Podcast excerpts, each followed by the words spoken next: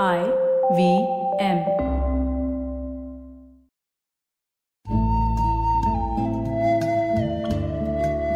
IVM के Hindi travel podcast टेढ़े मेढ़े रास्तों पर आपका स्वागत है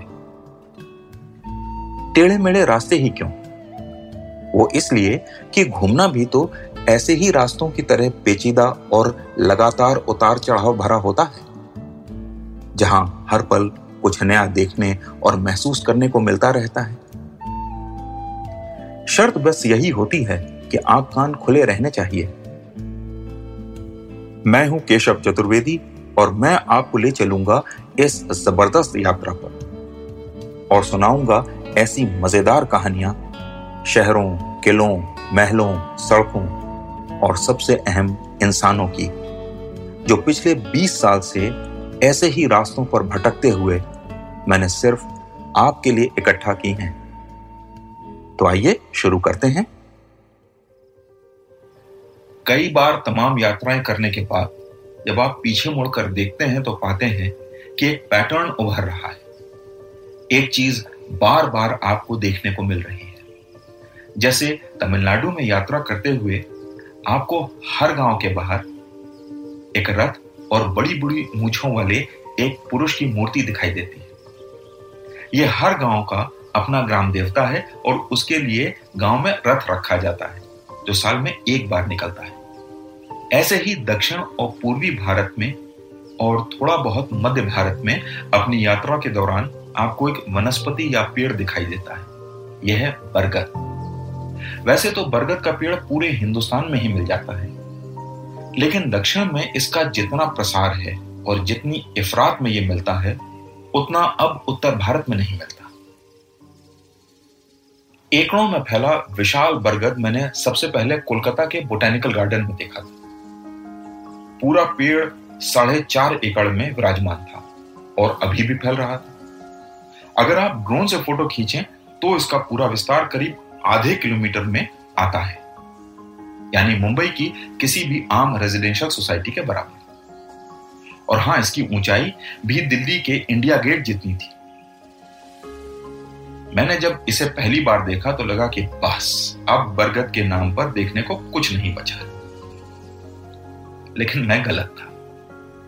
आंध्र में तिरुपति से नेल्लोर के बीच तिरुमाला हिल से उतरने के बाद कई किलोमीटर तक आपको बरगद का जंगल दिखाई देता है। सड़क इन बरगद के पेड़ों के बीच से काफ़ी समय तक गुजरती रहती है। अब देखने वाले को यह नहीं पता चलता कि ये एक बरगद है या बरगद के कई अलग अलग पेड़ हैं। अब यह बात तो कोई बोटेनिस्ट या वनस्पति शास्त्री ही बता सकता है।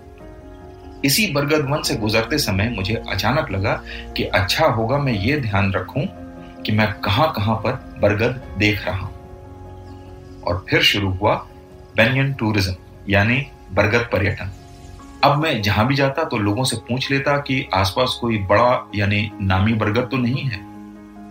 इसी सिलसिले में मुझे नेल्लोर में पता लगा कि चेन्नई में थियोसोफिकल सोसाइटी के मैदान में एक विशाल बरगद है। तो मैं फ़ौरन चेन्नई रवाना हो गया।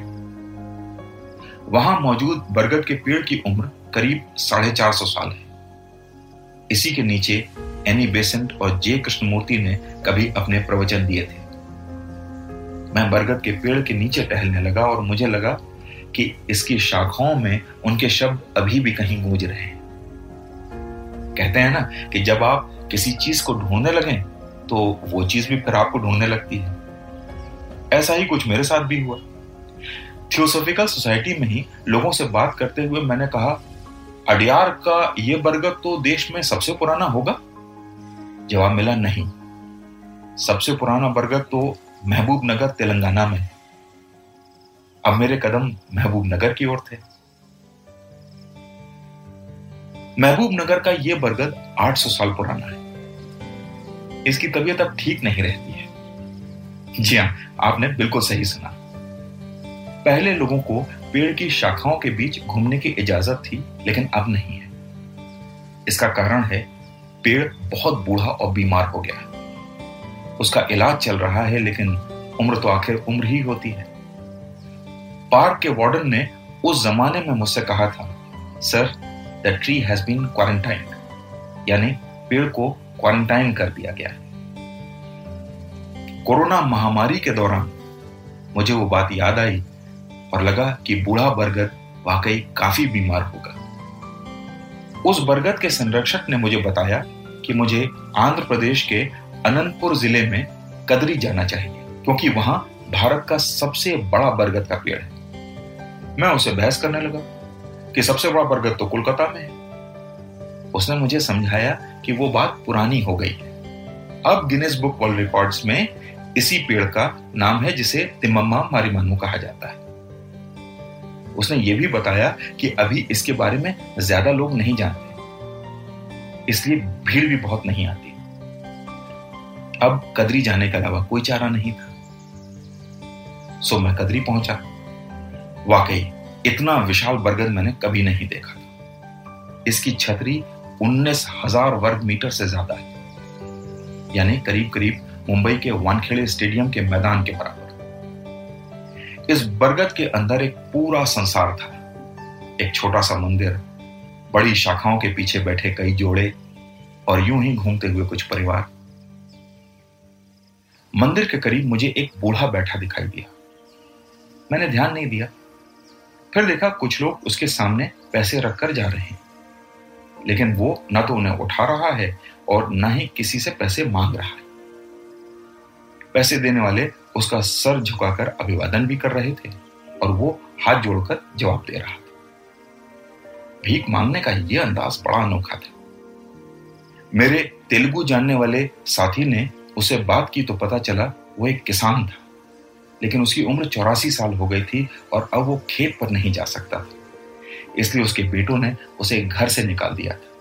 इसलिए वो हर दिन यहाँ मंदिर के सामने बैठ जाता और कुछ लोग जो यहाँ रोज आते थे और उसे पहचान गए थे, वो उसे कुछ पैसे दे जाते थे। इससे उसके भोजन का पैसा निकल जाता रात वो मंदिर में ही बिताता था। उसकी आपबीती सुनकर समझ आया कि क्यों उसमें आम भिखारियों जैसी दीनता नहीं थी।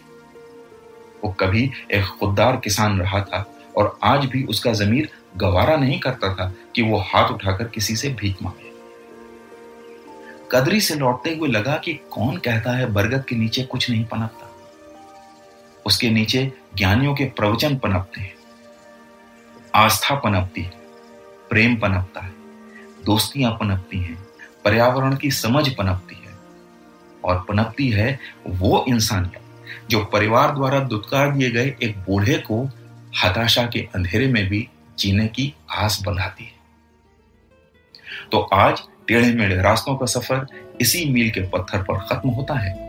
अगली कड़ी में फिर किस्सों के एक नए मोड़ पर मिलेंगे और वहाँ से फिर नए मील के पत्थर तक साथ चलेंगे।